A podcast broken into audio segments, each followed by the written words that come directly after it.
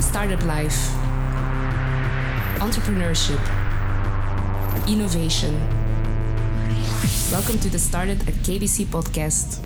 Hi guys, my name is Magali Dreux, tech blogger and community manager for Started at KBC. As a startup interviewer, I know there are a lot of entrepreneurs out there struggling to find the right talent for their startup. That's why I decided to invite Michael van der Meijsen, data and digital manager at Started KBC's partner Jobat, and Maarten Verschuren, CEO at Clever. Together, we'll be going through the ins and outs of hiring the right talent. Hello, guys. With the job market changing every day, how hard do you think it is to attract the right talent for your startup these days?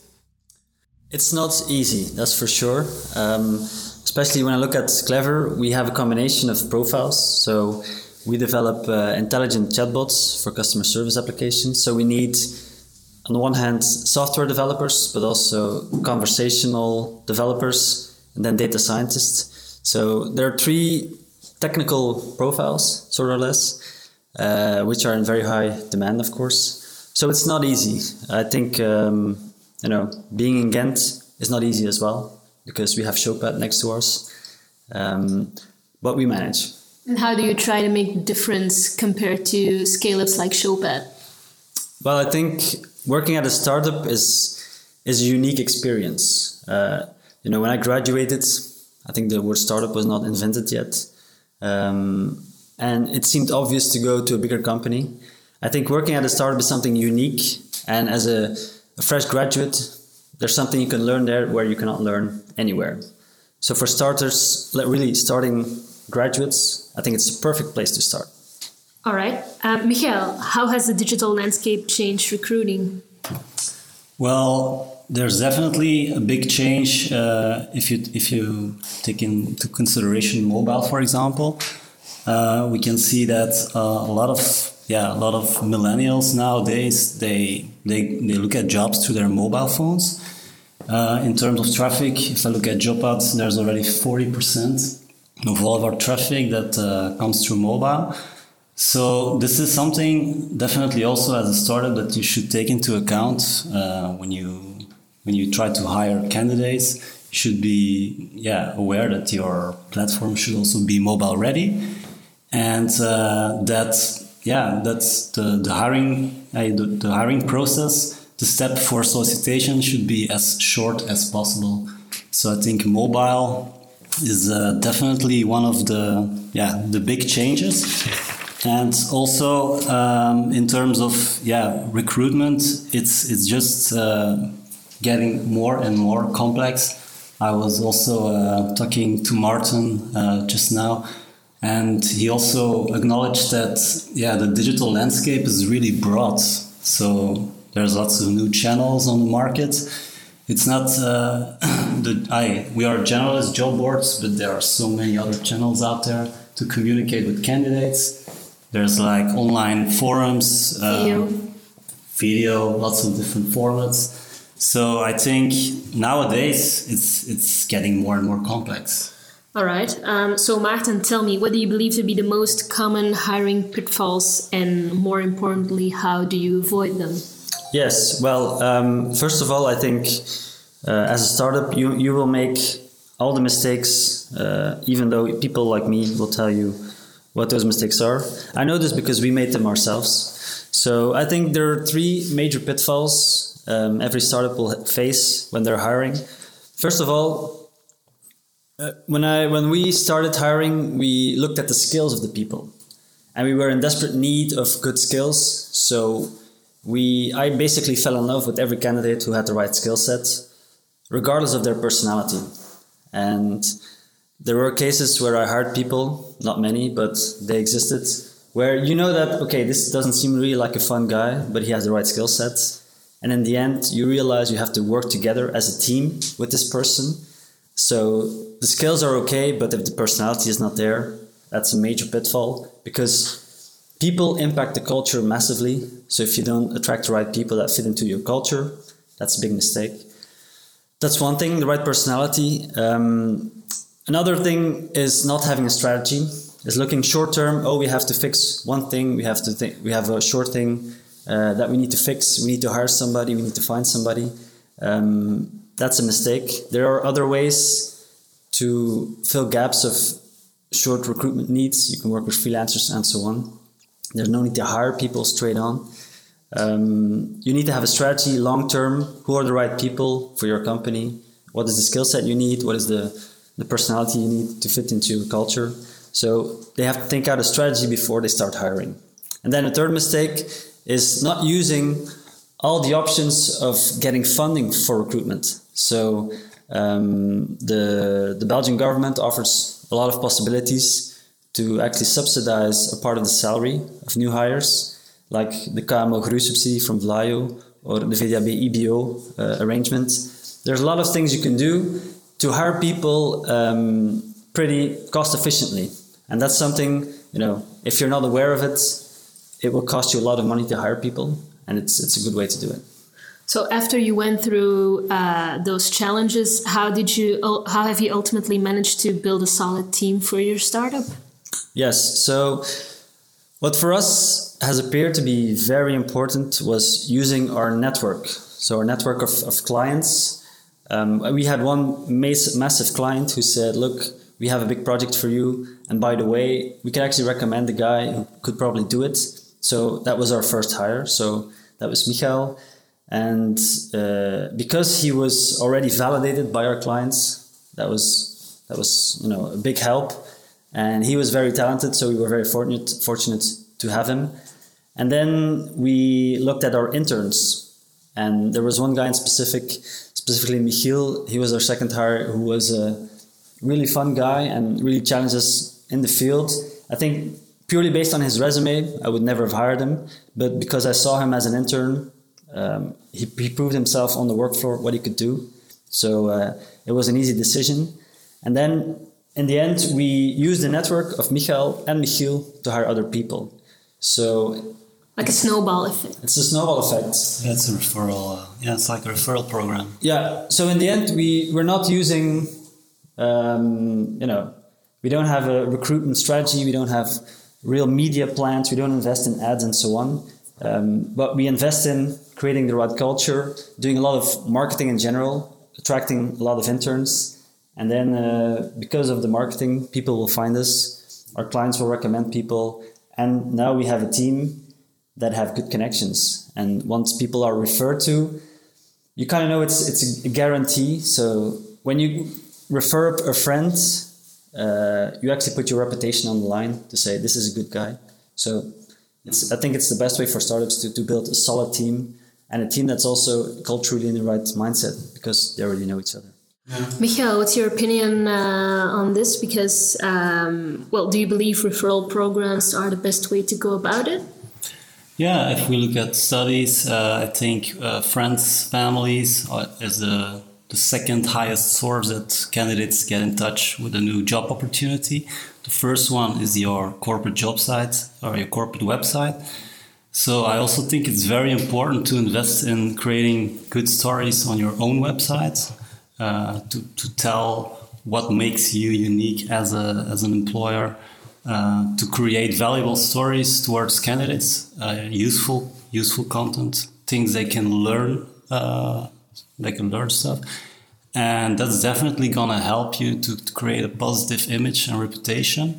So what I do believe is that today, definitely in this, this there's a lot of scarcity on the labor market. Uh, the candidates they are now in the driver's seat. They have plenty of jobs to choose from. It's it's really turned into a candidate market these days. So I think for employers today, it's really important to stand out and to, to create unique content can do that perfectly on your own website by using also social media, create video stories. That's also going to appeal towards your future hires, probably. So, yeah, definitely. And do you guys think a startup needs more specialists or generalists? I think at the very start, you need uh, a generalist. You need to because you need to be able to do anything. I think uh, every founder, especially, will face with having to deal with administration, HR, finance, legal, and so on and so on. If you don't have a mind that can deal with a very broad aspect of everything that's business, um, it will be very, very difficult for you to get there. On the other hand, as a startup as well, you need to be the very best in what you do. Um, if you're an average company as a startup, you will definitely not survive. How do you find the find, how do you find the balance between those two?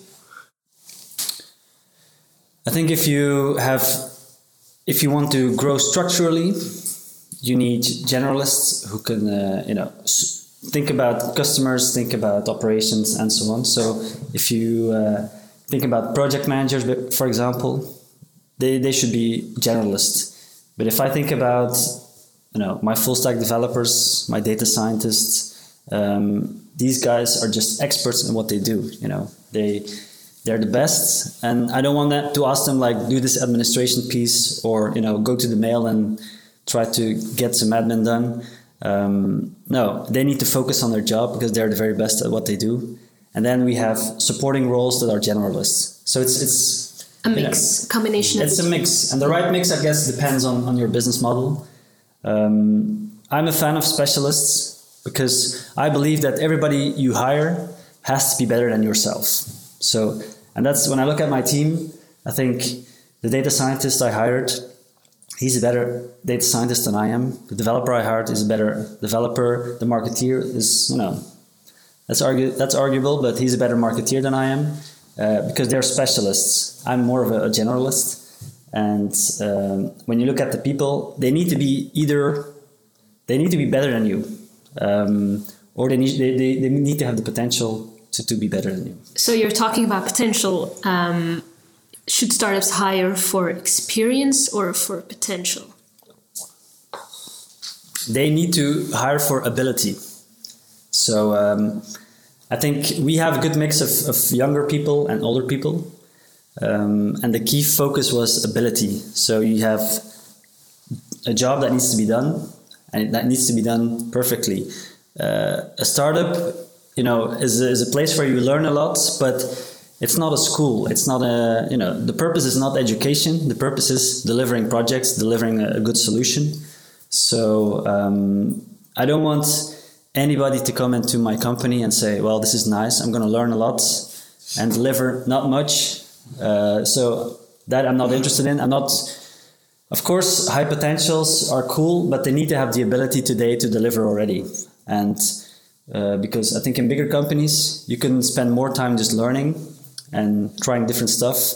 For a startup, if we fail to deliver projects, we can die. Uh, so for me, as a you know, as the lead of, of, of, my startup, I look at what ability has this person and how will they deliver value today for us, uh, because it's a matter of survival. And um, if they have high potential, that's cool because that's the way a startup grows. If they have the expertise, um, then they will, you know, bring in potentially more ability already today, but of course the growth will be less. Um, Michael, to what extent can experience or potential be relied upon? Well, I think experience is one thing, but it's definitely not the holy grail. Uh, I think skills are getting more and more important instead of just recent uh, experience. Uh, also, again, given the scarcity on the labor market, companies they today they have to make some uh, concessions. I think uh, there's not I the, the, pool of candidates is scarce. So I think today, if, if a candidate can can service seventy percent of the requests, I think today a lot of companies are already open to give the candidate a chance and to give them training on the field. It's of course depending on uh, yeah the type of, of uh, profile you're looking for, but that's just a trend that we see today. Uh, that also experience is one thing, but I think culture fit, team fit, and the core competences, the core core skills are really important. Does this person have the potential to grow in, in the direction that you want to as a company? So yeah. Do you believe startups should use more data and analytics to make the best hiring decisions? Ideally, yes, they should. Uh, but of course, uh, I can imagine in their context, they just want to, yeah, they, they want to focus on their core business. So I don't think that some startups will always have the time to follow up all the, the data analytics in terms of recruitment. So what I what I would suggest is that if you want to focus on your business, you can perfectly outsource it to professionals. There's lots of companies who can do that for you, like us, for example. But uh, ideally, yes, I think uh, analytics are very important also when it comes to uh, looking at which channel brings in the most conversions. If you, you put out a, a, recruitment campaign through different channels, it's definitely worth looking at which channels brought in how many candidates. But quantity is one thing, I think quality is much more important. If you have to scan these candidates, see which channel brought in the most qualitative candidate. Um, Martin, tell me, when's the right time for a founder to start out outsourcing responsibilities? I think as soon as you can afford it. So uh, cash flow is king, and definitely in startups. So of course, it kind of seems easy to say like, look, let's just hire the best people we can find. Uh, but the truth is, of course, you cannot always afford it, uh, and that's why you have to, you know, out outsource your uh, responsibilities step by step. So the first thing I outsourced basically was uh, giving that data science task to a specialist, the data scientist. That was the first investment. Then when we had a little bit more money, we could uh, you know hire a marketeer that could really do that. But today I'm still doing a lot of things. I'm uh, I'm still doing all the, the legal stuff, all the finance stuff, uh, a lot of the project management stuff. So, but as soon as we get bigger, um, you know, as soon as we can afford it, I'll be very happy. I will be excited to uh, to hand out those responsibilities.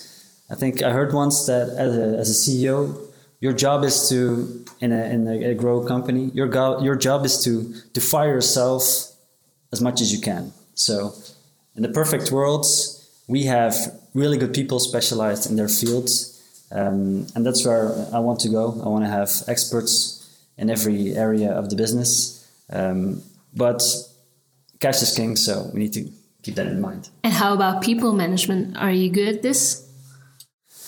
That's a difficult question. Um, I think I'm uh, good in the way that you know I like uh, my team to be. Uh, to have the same atmosphere as a, like a football team. Like you know, we are one team. We have the same goal. Uh, we want to win. We have to work together. And I'm very strict on being having being working respectfully, having integrity, and so on and so on. So I think I'm a I'm a good boss in the sense that I try to create the right culture where everybody you know can be himself and uh, has to contribute to the to the company. But how do you decide what kind of culture you want to implement? The people well you decide it yourself. That's the that's the one that's actually the biggest benefit of being a founder. Um, you can choose which company you want to make. Um, if you want to if your goal is to create a machine and you know make a lot of money and forget about culture it's a choice you can make and it's something that could work. I just want to have i think making money is important but having fun at it is at least as important so uh, I get very upset when on Friday there's no beer in the house. And that's the thing. As a founder, you can you can decide if that's a priority or not. So uh, without doubt, there will be founders who get upset about other things as well.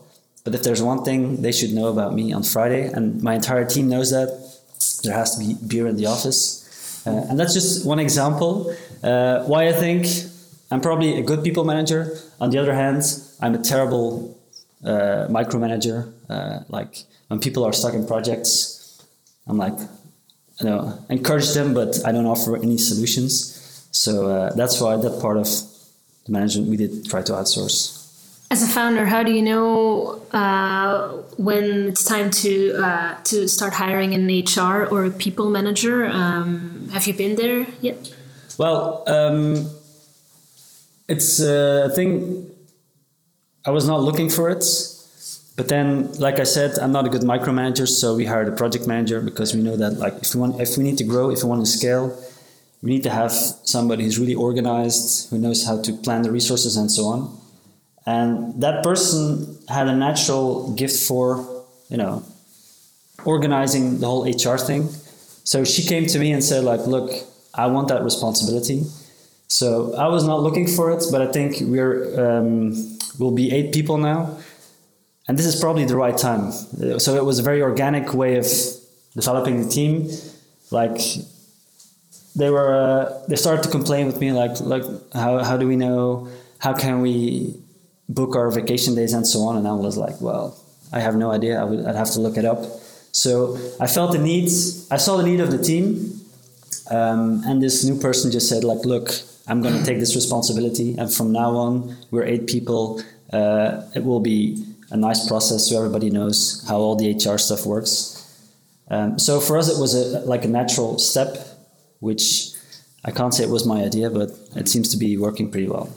And if I can, I think in general the rule is that there is only a separate HR manager for from about 30 to 50 employees, like a part-time HR, most companies, and from 100 uh, employees, mostly there's a full-time HR manager. That's what I heard. Yeah. All right.